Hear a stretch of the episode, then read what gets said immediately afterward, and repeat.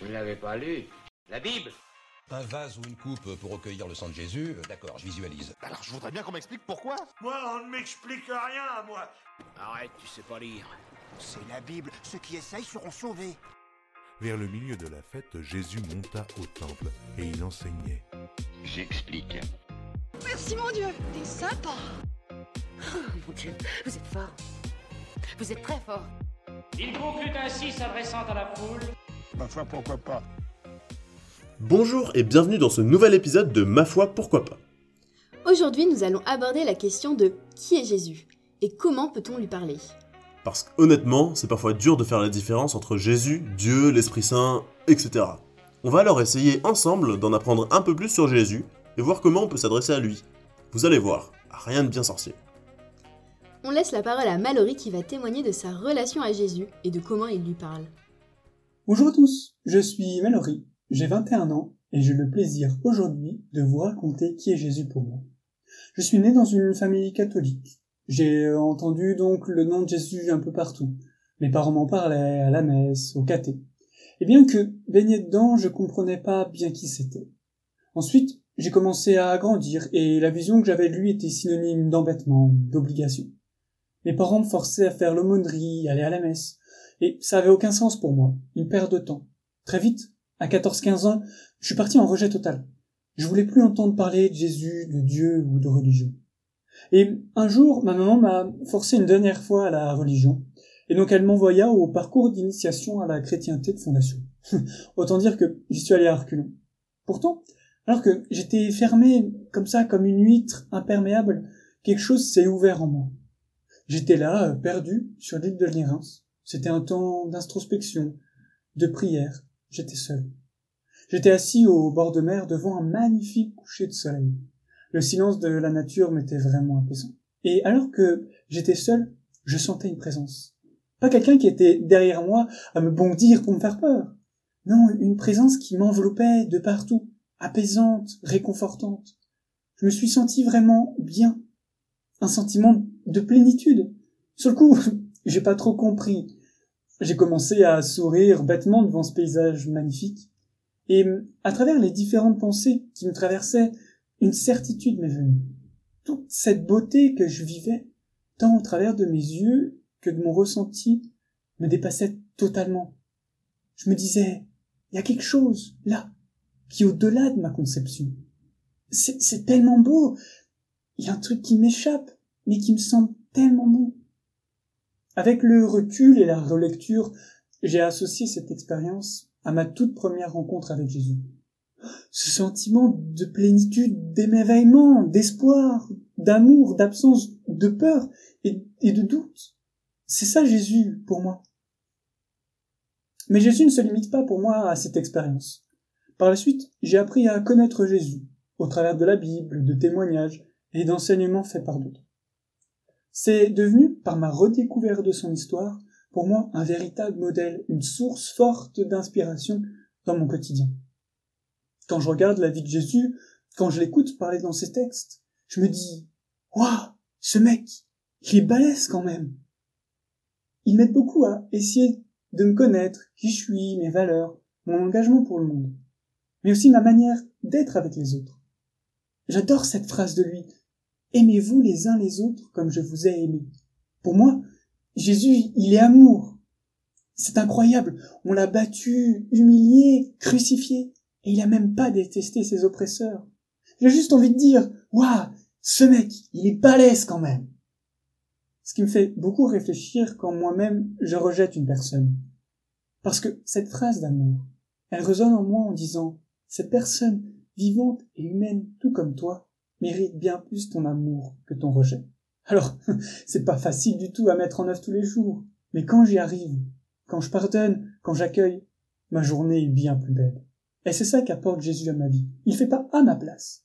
Il m'invite à me dépasser et à me déplacer pour une vie bien plus belle.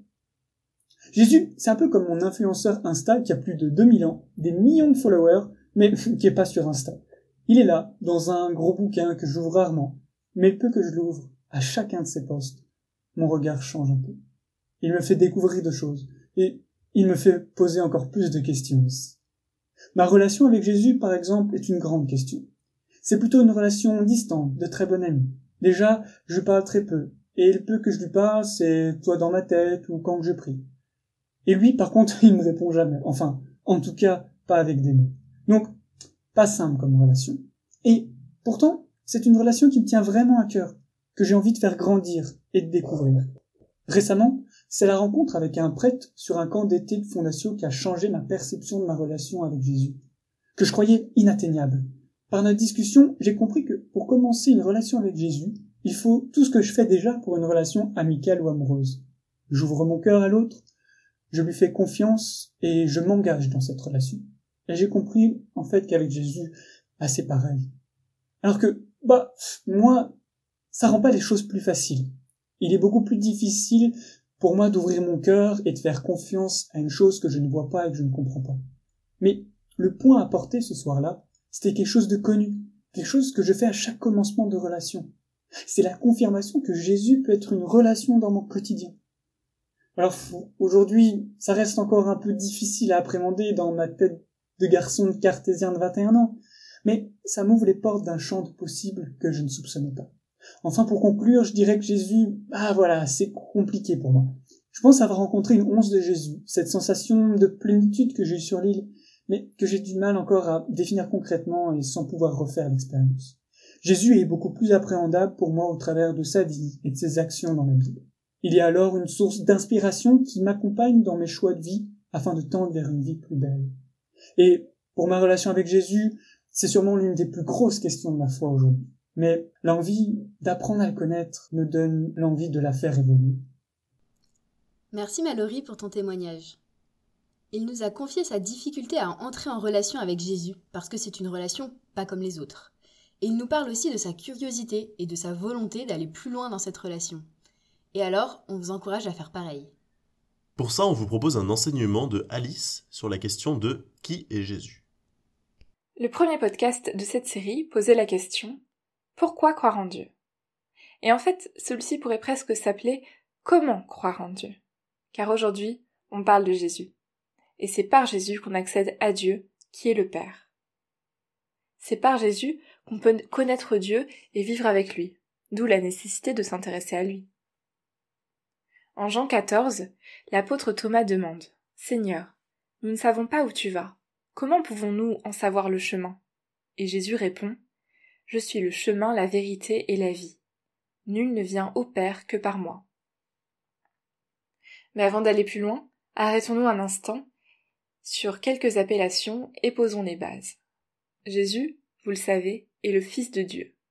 Mais il se présente lui-même humblement comme le Fils de l'homme, laissant à chacun la liberté de questionner cette identité, de le reconnaître Fils de Dieu et le suivre, ou de passer son chemin.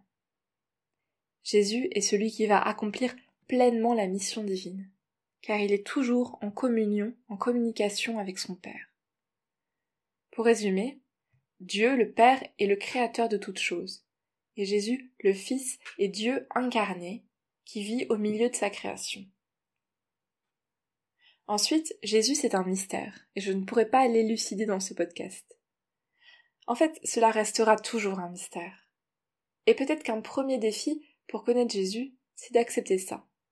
Accepter que sa vie, sa mort et sa résurrection restent incompréhensibles pour nos esprits cartésiens, et quand même choisir de chercher à le connaître chaque jour un peu plus. Jésus est vrai homme et vrai Dieu. Les deux natures coexistent en lui. Et c'est difficile à comprendre, surtout pour ses disciples qui le voient réapparaître après sa mort comme si de rien n'était et partager un repas avec eux mais c'est peut-être aussi ce qui nous rend plus proches de lui, ce qui nous permet d'être plus familiers à ce Dieu qui se révèle à nous. Dieu n'est pas une nébuleuse abstraite qui flotte dans le ciel, détachée, non, il a fait alliance avec le monde, avec nous, en nous envoyant son Fils Jésus. Et c'est une très bonne nouvelle. Je vous le disais en introduction, Jésus est la voie, la porte qui permet d'accéder au Père. C'est une personne qu'on peut contempler apprendre à connaître. Jésus est une personne qui peut nous comprendre. Il n'est pas détaché de nos préoccupations, de nos peines. Il ne peut pas y être indifférent car il a lui-même traversé les angoisses les plus profondes. la trahison, la tristesse, la solitude, la mort. Il a été tenté, malmené, rejeté, incompris, même par ses proches. Il sait ce que c'est de vivre sur cette terre, une vie faite de contrastes, de questions. C'est ce que nous expérimentons au quotidien dans nos vies. Et Jésus est tout proche de nous. Dieu n'a pas voulu nous laisser seuls. Il s'est retiré pour nous laisser la place, oui, mais il nous a envoyé son Fils pour que nous ne soyons pas trop perdus. Dieu nous montre le chemin, et cela consiste à suivre Jésus, à se mettre à son école, à adopter le style Jésus. Le point sur lequel je voudrais insister, c'est Jésus en tant que personne, personne qui nous montre la vérité. Dieu ne nous donne pas un manuel tout fait pour nous dire comment nous comporter, quoi faire ou ne pas faire. Et moi, je me suis souvent posé la question, qu'est-ce que j'ai le droit de faire ou de ne pas faire, justement? Est-ce que les chrétiens, les chrétiennes peuvent faire ça ou ça?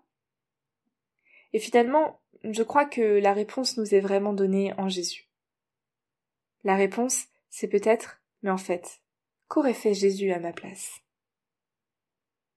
Elle n'est donc pas automatique, et il y a autant de réponses qu'il y a de situations.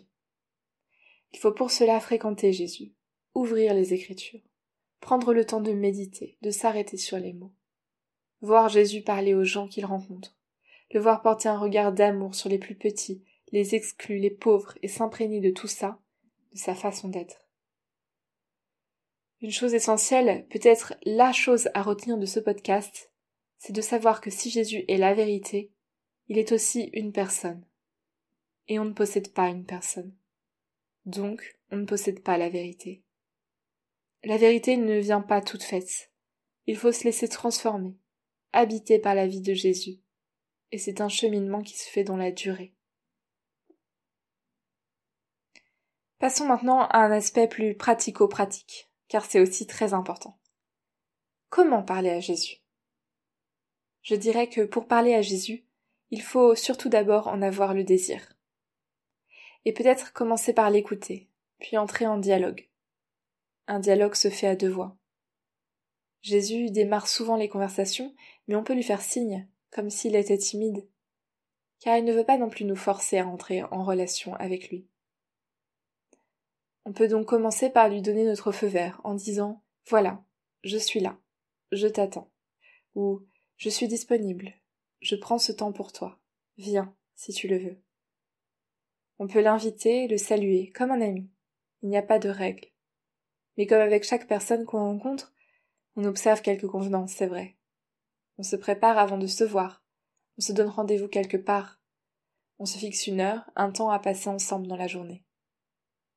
Et quand on voit la personne, on lui dit bonjour, parfois avec un signe de la main, un sourire, un geste. Et puis on se raconte nos vies on partage nos expériences.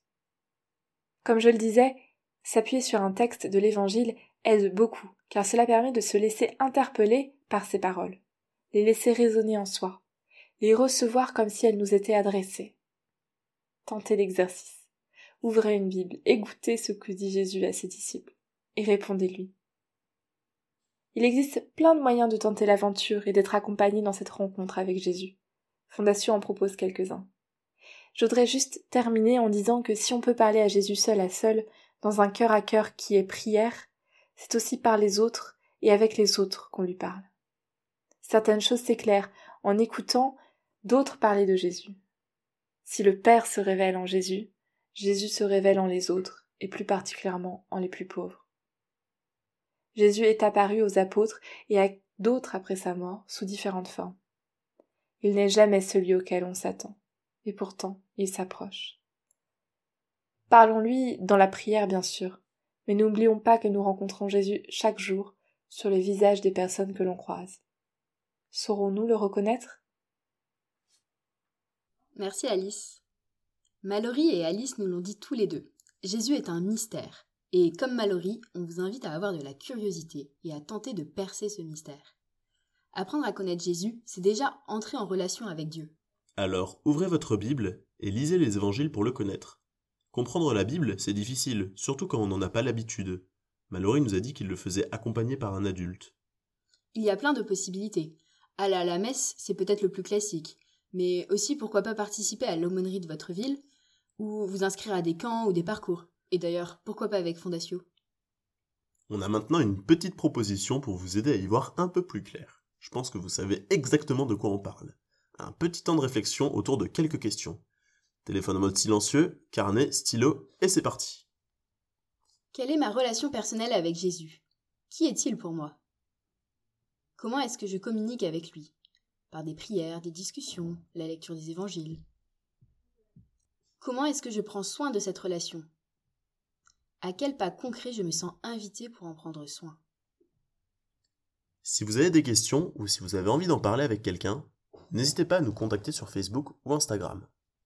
Si ces podcasts vous plaisent, que vous voulez aller plus loin, il y a des camps pour les 14-18 ans cet été en juillet avec plus de 100 jeunes. Si l'aventure vous tente, allez sur le site jeune.fondatio ou cherchez la publication Insta pour voir à quoi ça ressemble un camp et vous inscrire. N'hésitez pas à partager le podcast et à mardi prochain. Salut Ciao Un vase ou une coupe pour recueillir le sang de Jésus, euh, d'accord, je visualise. Alors je voudrais bien qu'on m'explique pourquoi. Moi, on ne m'explique rien, moi. Arrête, tu sais pas lire. C'est la Bible. Ceux qui essayent seront sauvés. Vers le milieu de la fête, Jésus monta au temple et il enseignait. J'explique. Merci mon Dieu, t'es sympa. Oh mon Dieu, vous êtes fort. Vous êtes très fort. Il conclut ainsi s'adressant à la foule. Ma foi, pourquoi pas?